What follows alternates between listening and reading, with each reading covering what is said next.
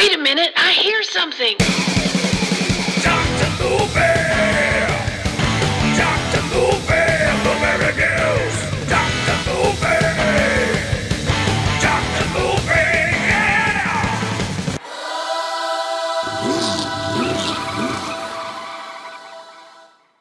What's happening, everybody? Welcome back to another episode of Dr. Movie, and I hope you're having a spadoinkle day. I don't know if I need to explain that or not. I'm not gonna. You try to figure it out for yourselves.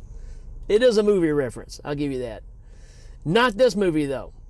What we're going to be talking about is the, the brand new uh, The Last Voyage of the Demeter which for all you Dracula fans, you know exactly what this is. Um, and it even says, you know, that it was taken from the book Dracula, which, you know, that's the that's the main source.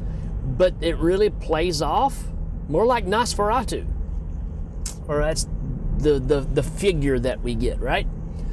So uh, I've been looking forward to this one, right? Uh, I don't know. I mean, this is this is one of those things that anytime I see a movie where they're referring back to Nosferatu, I'm I'm pretty much on board. Uh, to me, there's nothing scarier than Count Orlok. You know, if you want to go that far back to the 1922 version, um, even by today's standard, even Klaus Kinski's version was was was pretty dang horrifying. Even though he looked more like a little rat boy uh, still creepy. And that's kind of the look that we were going with for this one. So, uh, from 2023 horror fantasy, that's kind of a twist, I think, of calling it something. Um, directed by André Øvredal, uh, the same guy that gave us. Uh, what did, what did he give us? Troll Hunter for sure. I mean, that's what I think of instantly. He gave us Troll Hunter. He gave us the autopsy of Jane Doe. Um, you know, good stuff. I mean, uh, scary, scary stories to tell in the dark. So, uh, again, I mean, that's that's a that's a pretty good list. Um, cost forty five million dollars to make. You know, you think about that nowadays you know, if we're going to pump that kind of movie money into something, wow, you know, uh, this is this is a, a, vampire flick, y'all, and we're going to spend forty five million dollars on it, and not just a regular vampire flick either. I mean, we're going back to the original source. We're going back to um, a different time frame. We're not trying to modernize it. So interesting choice, I think, as far as especially when you're going to pump that kind of money into it. Let's do a synopsis. This is the crew of the merchant ship Demeter set sail for Carpathia to London, from Carpathia to London, to deliver a cargo of 50 unmarked wooden crates. However, as, as uh, however, they just soon discover that they're not alone, as Dracula's unholy presence turns the trip into a nightmarish fight for survival. Yeah, um, as the story goes, every rendition we've seen of Dracula, we know that the Demeter shows up and there's nobody on it. Everybody's been killed, and all they have is the captain's log to go by, right? So, interesting concept of a different way to tell the Dracula story. So, uh, we'll get into the good and bad of that here in a minute.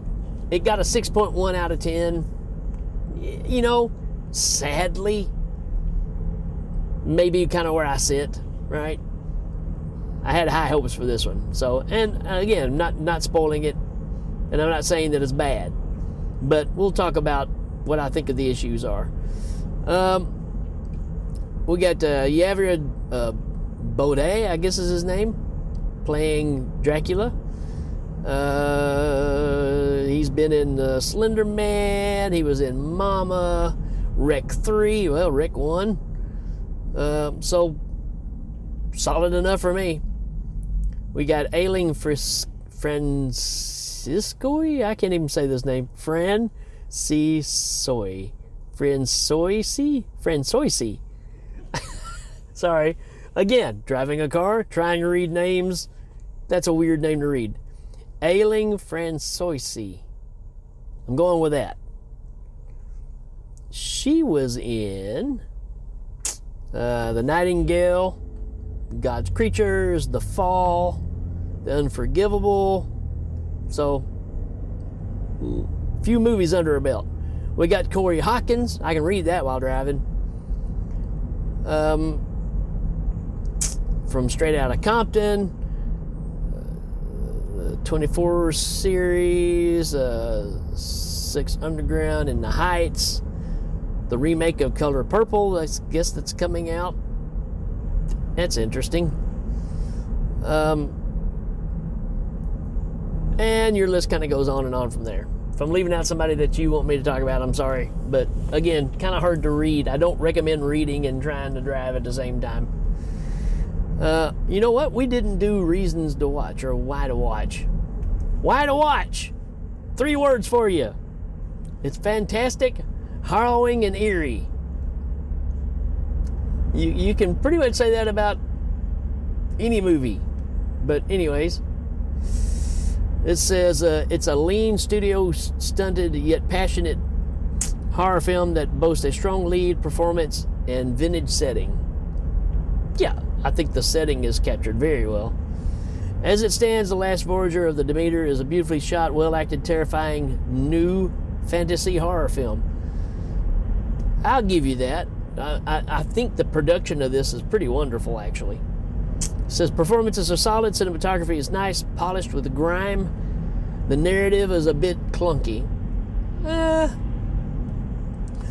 when you get down to it, it's it's a fight for survival flick, right?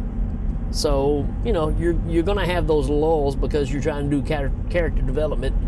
How much development can you do with a a group of you know seamen, seamen? um, says the last voyage boasts some of the highest production value you you will see in a horror movie this year, and the score is, and it just cuts off. yeah, I mean, I, I, I agree with that because, you know, we, we get in that formula of horror films, right? It's like the 80s have a distinct look. You know, genre pieces have a certain look.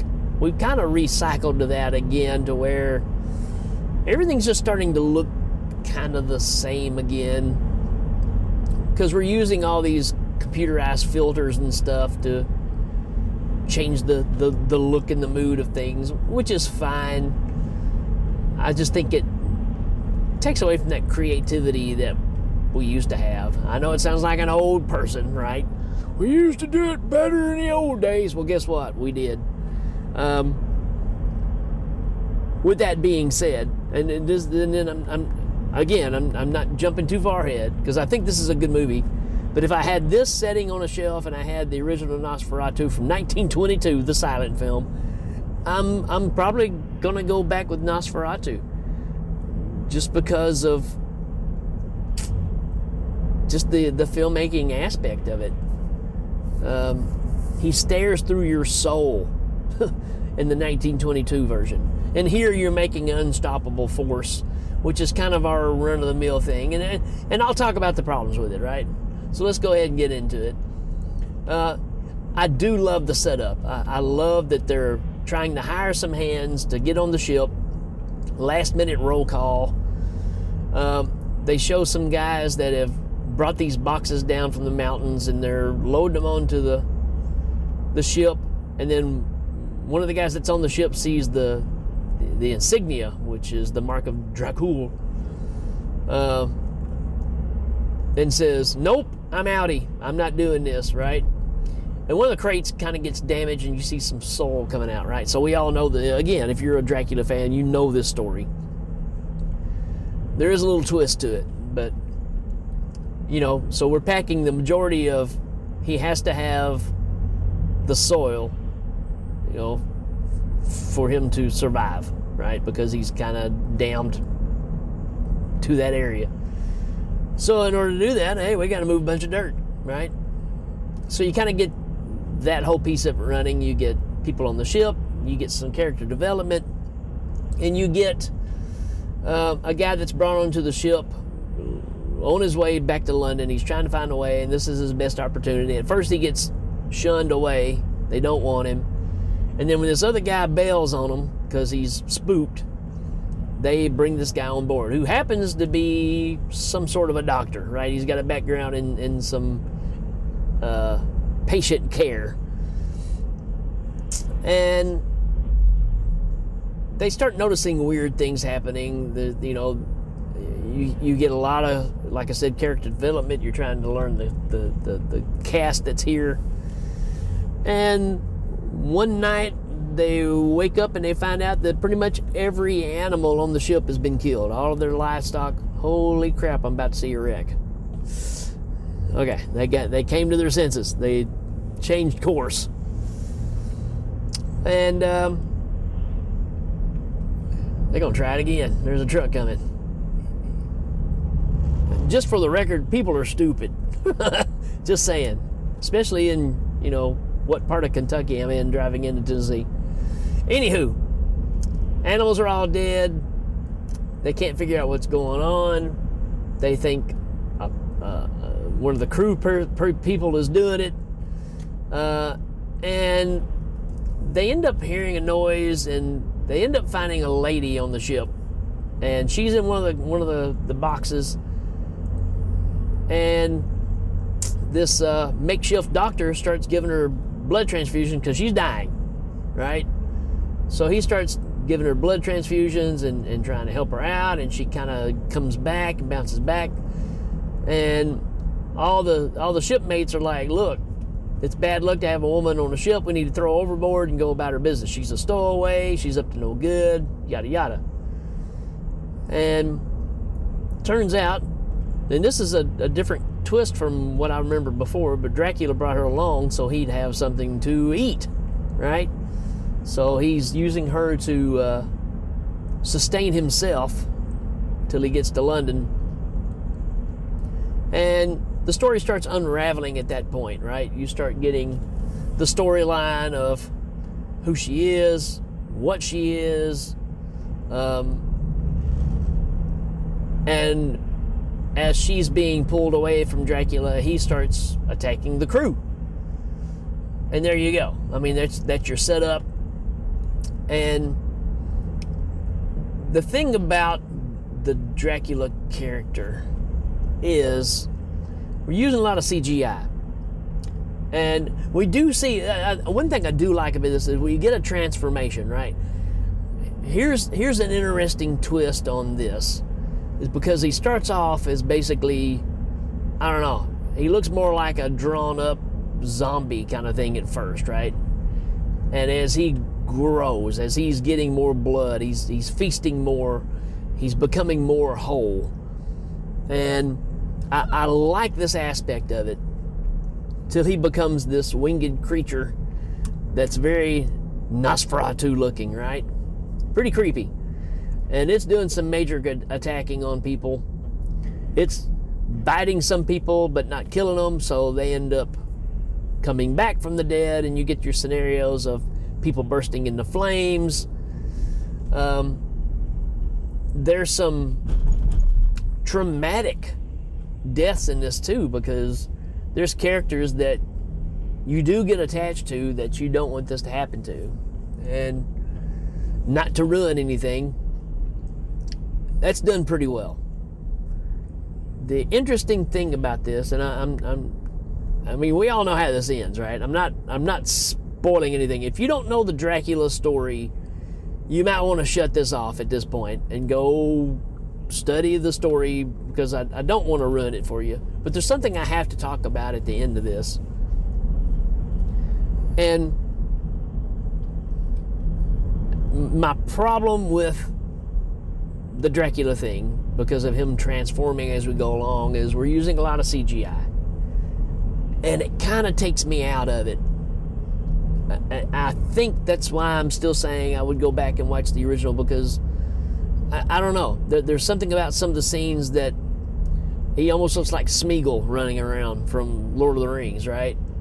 And it just it it it, it looks CGI, and I think that hurts it, right? We really don't need a CGI Dracula. I mean, look at again Nosferatu. Look at heck, pick, pick your Dracula, right? Look at uh, um, even the Renfield stuff. Which I mean, I don't know. I, I, I just don't look at Salem's Lot, right? Mr. Burlow. That's that's a that's a you know souped up version of Nosferatu. Can you get any scarier than that? I don't know. That's really kind of what this looks like. He kind of looks like Mr. Burlow in a way, but so much of it, the build up to it is CGI, and it, it just it just takes me out of it. Right? I'm not saying that that's a bad thing for the movie, because I think the movie moves along great.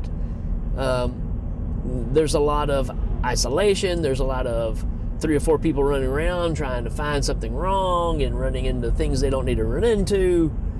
There's all those scenarios, right?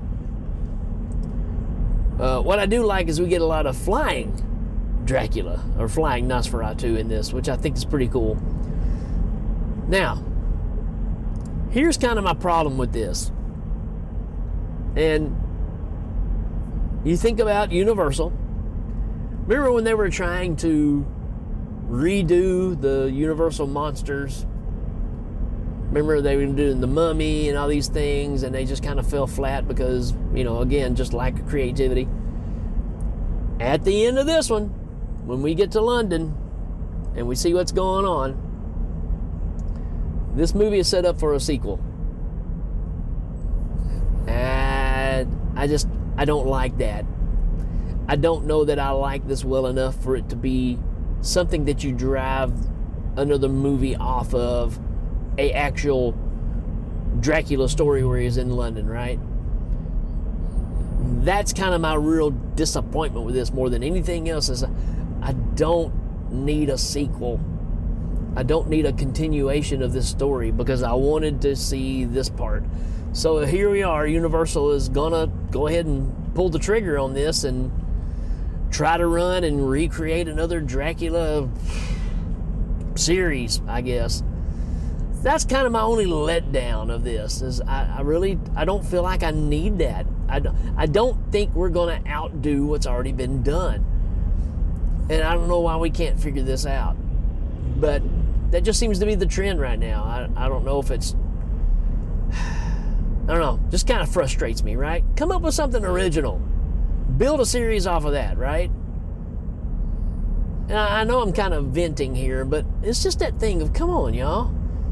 You, you can you can revisit this. I, I, I love the idea of taking a section of the book that you get as just a kind of a Passover scene in every Dracula movie, and you're making a complete story out of it. I love that aspect, but continuing it on, and it's not the fact that they're even continuing on. It's the fact of we're going to take a character from this movie and they're going to be our vampire hunter through the rest of or whatever the next series is and i just we don't need that we we don't need that setup so that's my real disappointment with this as far as the movie itself i liked it um, i have a little problem with the cgi but other than that and the ending i really like it and I'm, yeah, I'll give it. A, I'll give it four out of five. I, I think it's that good. I think as time goes on, um, there's gonna be some appreciation for this movie because again, you're getting the beginnings of all the folklore of what we know of Dracula and how things happened. So there's some very very cool stuff in this. I have gone on long enough about this movie. Uh, I say check it out. And uh, especially if you're a Dracula fan, you got to be a completist. You got to check this one out. It's well done. It looks great. And uh, I thought it was rather enjoyable. So there you go, folks. That's my thoughts on this movie. You let me know what you think. I'd be tickled to hear your thoughts on this movie. And uh, let me know if you got some ideas of some stuff you want me to cover. Because I'm just keeping on rolling. All right, folks, that's it for this one. We will check you later. Dr.